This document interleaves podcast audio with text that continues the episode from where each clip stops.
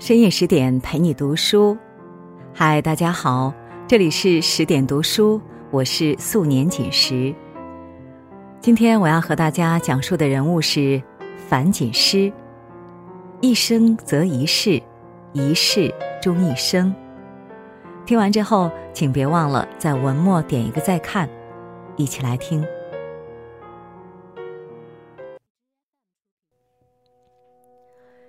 央视节目《朗读者》的现场，一位男士正在深情的朗读余秋雨的作品《文化苦旅》中的片段。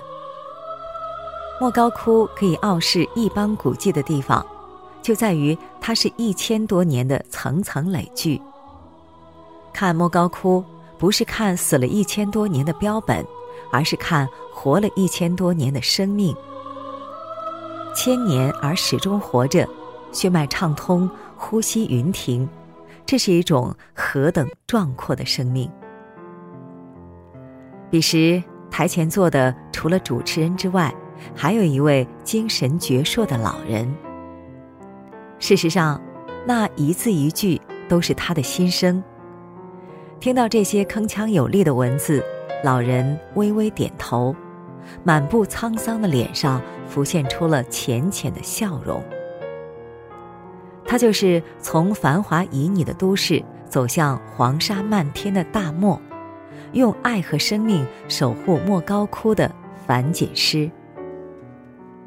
从青丝到白发，樊锦诗只做了一件事，那就是奔赴了一场跨越半个世纪的文化苦旅，为拯救莫高窟倾尽了心力，也让敦煌定格成了永远。一九三八年，樊锦诗出生于北京。恰逢时局动荡，生活无着，他的父亲便带着全家到上海谋生。父亲对中国传统文化艺术颇感兴趣，喜欢听评弹、看戏。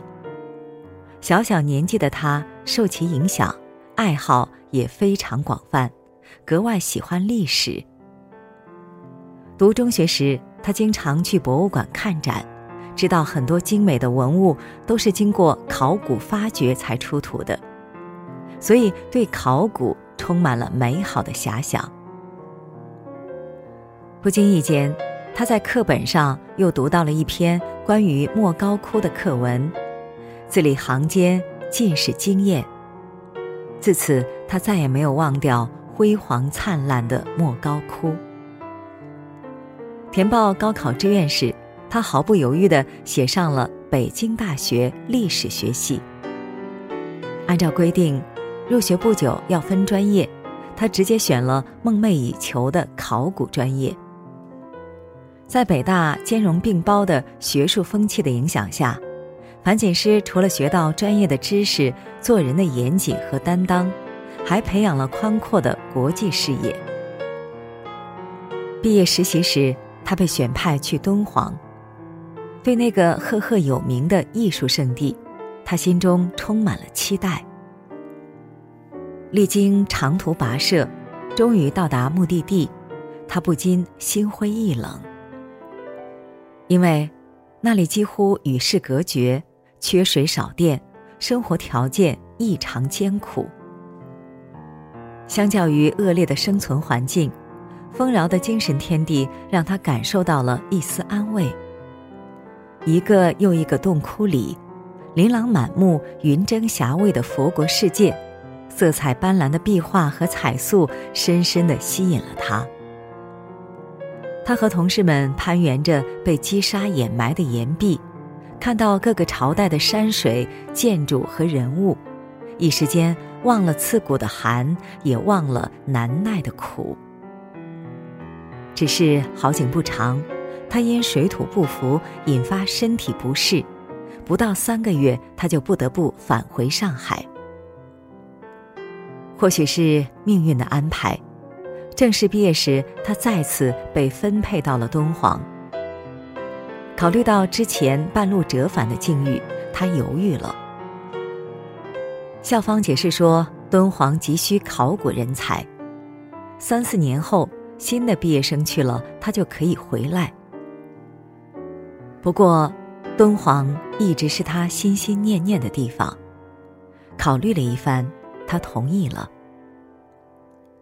有人说：“心有所信，方能远行。”一个人只要心中有了信仰，就会拥有超越一切的勇气，而勇气是逆境当中绽放的光芒。在这艰难的抉择面前，樊锦诗有过犹疑，但终因心中对敦煌仍有无限的向往，还是义无反顾地做出了服从分配的决定。事后，他给父亲写信。告知了这一情况。父亲的回信里有一封是给校方领导的，信中大意是细数女儿体弱，希望学校改派他人。一眼千年，梦回大漠，心之所向，仍是敦煌。莫高窟里绝世的美，他忘不了，也割舍不下。他也不想做言而无信之人，便没有上交父亲的这封信，而是跟着同学回到了荒凉寂寥的敦煌，开启人生的新篇章。再进莫高窟时，看到狂放热烈的土红色调，想象奇特的构图造型和斑斓瑰丽的光影色彩，樊锦诗的心里又重新燃起了激情。他知道，每一个洞窟都是一个包罗万象的博物馆，里面掩藏了无穷无尽的奥秘。当那些令人叹为观止的奇迹展现在眼前时，他总会细细的想：为什么在遥远的沙漠里会产生如此璀璨的石窟艺术？这些画是如何画出来的？他们经历了什么？又该如何保护他们？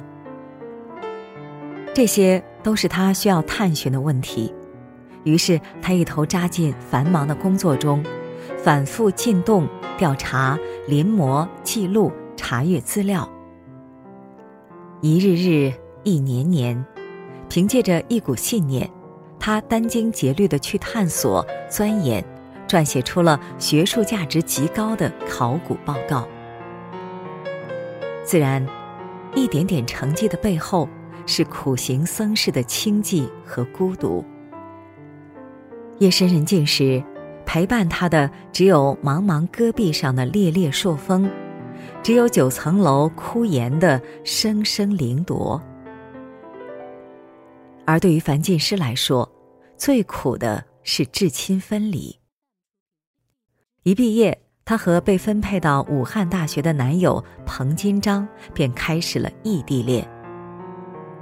从敦煌到武汉，从武汉到敦煌，两地相距两千五百公里，隔了山，隔了水。一封封热情洋溢的信件，写满了万语千言，也铺陈着对彼此深深的思念。婚后，他们仍是天各一方，孩子们出生后也没能留在身边。两个人实在忙不过来。便把孩子寄养在河北农村的姑妈家。夫妻不能团聚，母子不能相见，他抛夫弃子，只因心中无法放下对敦煌的热爱。荡泉河边，他踩着孤单的脚印；三危山下，他留下寂寞的身影。他一人仰望沙漠的月亮，一人静听。汩汩的泉流，纵使千般难，万般苦，他的心上仍是这座华美的宝藏和神圣的殿堂。都说好的婚姻是懂得，是珍惜，是成全。十九年后，彭金章放弃了武汉大学如日中天的事业和一手参与创办的考古专业，回到了莫高窟人的行列。他们这分属各地的四口之家才得以团聚。后来在参加采访时，樊锦诗发自肺腑的感叹道：“他知道我离不开敦煌，他做出了让步。如果没有他的成全，就不会有后来的樊锦诗。对她来说，也因为丈夫的退让，她的敦煌梦才终成圆满。尼采说：“当一个人知道他为什么而活的时候，他就可以忍受任何一种生活。”经历了人生的沉浮和世事的磨练，在生活的考验面前，他表现出了异常的冷峻和坚韧。在无边无涯的岁月里，他忍受了风沙肆虐之苦，也忍受了亲人相离之痛。岁月从来不会辜负任何一份付出与热爱。被称为敦煌的女儿的她。几十年如一日的坚守，用生命护卫着敦煌，让这座在风沙中沉没了千年的文化瑰宝，逐渐走到世人的眼前。西部大开发战略提出后，敦煌的游客数量激增，它非凡的价值让有些人嗅到了商机。但是樊锦诗深知，莫高窟一旦被商业开发，文物保护就成了空谈，所以他坚决反对。为了宣扬敦煌文化的重要性，他和同事们多次赶往北京、兰州与相关部门沟通。而他坚持不懈的努力得到了回报，商业开发及时被制止了，他守住了一方文化。很久以后，有人问他为何要执着至此。他轻声的回答：“你对他有深深的爱，你会想尽一切办法去保护他。”事实也是如此。壁画病害、掩体失稳和风沙肆虐等问题接踵而至，樊锦诗仍是不遗余力的去探求着种种行之有效的方法。一天，樊锦诗刚到洞口。就被一阵浓烈刺鼻的香水味呛得直打喷嚏。他皱起眉头，知道游客们的汗味和香水味将会对壁画产生不可逆的腐蚀。其实，在当时，与一百年前相比，壁画的色彩已然淡去了不少，有些甚至看上去几近模糊。他立刻察觉到。保护这颗深埋大漠的遗珠已势在必行，同时也深知宣传莫高窟的必要性。那么，到底有没有一种两全其美的办法呢？在寻找解决方案的过程中，他四处奔走，呼吁为敦煌限流，并和同事们制定了一系列参观标准。一个偶然的机会。他看到了数字化技术的先进和便捷，经过一番调研，他提出了自己的构想：为每一个洞窟、每一幅壁画建立完整的数字档案。这样超前的提议不免引来了一些人的反对。但是世上很多事，总是少数人在冲刺挑战。到了二零一六年。数字敦煌成功上线，三十个经典洞窟与壁画的高清数字化内容，游客们只需要轻轻一点鼠标，便能一览无余。世间的喧嚣被挡在了洞窟之外，洞窟的繁华却被呈现在了世界面前。这一次，因为科学的保护和管理，莫高窟得到了永生。五十载的春秋冬夏，大大小小七百三十五个洞窟，他一一走遍；每一幅壁画，每一尊彩塑，他一一看遍。在他的主持下，《敦煌石窟全集》编写完成。这部记录性的考古报告被学者盛赞既真且确，精致绝伦，敦煌学又进一境。卸任敦煌研究院院长后，他仍然坚持留在敦煌，继续谱写着一个文物工作者的平凡与伟大。海明威曾说：“我为我喜爱的东西大费周章，所以我才能快乐如斯。在大多数时候，幸福就是把自己喜欢的事情做到极致。而对樊锦诗来说，人生的幸福在于他用坚定和柔情守护了自己热爱的事业。一腔爱，赋予一动画；一颗心，许予大敦煌。与其说是樊锦诗选择了敦煌，不如说是敦煌选择了樊锦诗。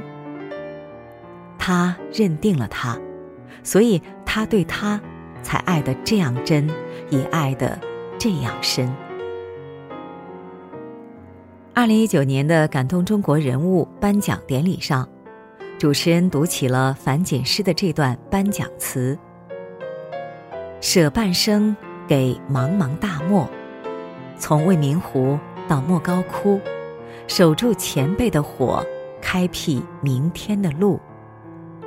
半个世纪的风沙，不是谁都经得起吹打。一腔爱，一段话，一场文化苦旅，从青春到白发，心归处是敦煌。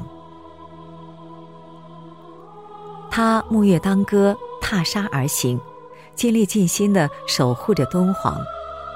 漫长的五十年，他择了这一世，也终了这一生。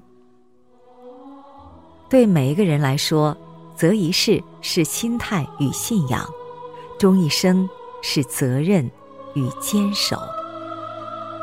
他用一生的时间做好了一件事，以艰苦求卓绝，以初心。是匠心，谱写出了一曲壮丽的敦煌乐章，让经历磨难的千年石窟重新焕发了生机。于他，锦瑟年华去，莫高永流失。很久很久以前，有一个地方叫敦煌。很久很久以后，这个地方。仍然叫敦煌，只是不同的是，一位叫樊锦诗的老人，把青春和梦想都留在了这片土地上，把一生的心血和精力都献给了这个地方。好了，今天的文章我们就分享完了，更多美文请继续关注十点读书。也欢迎把我们推荐给你的朋友和家人，让我们在阅读里遇见更好的自己。我是素年锦时，在河南鹤壁，祝你晚安，做个好梦。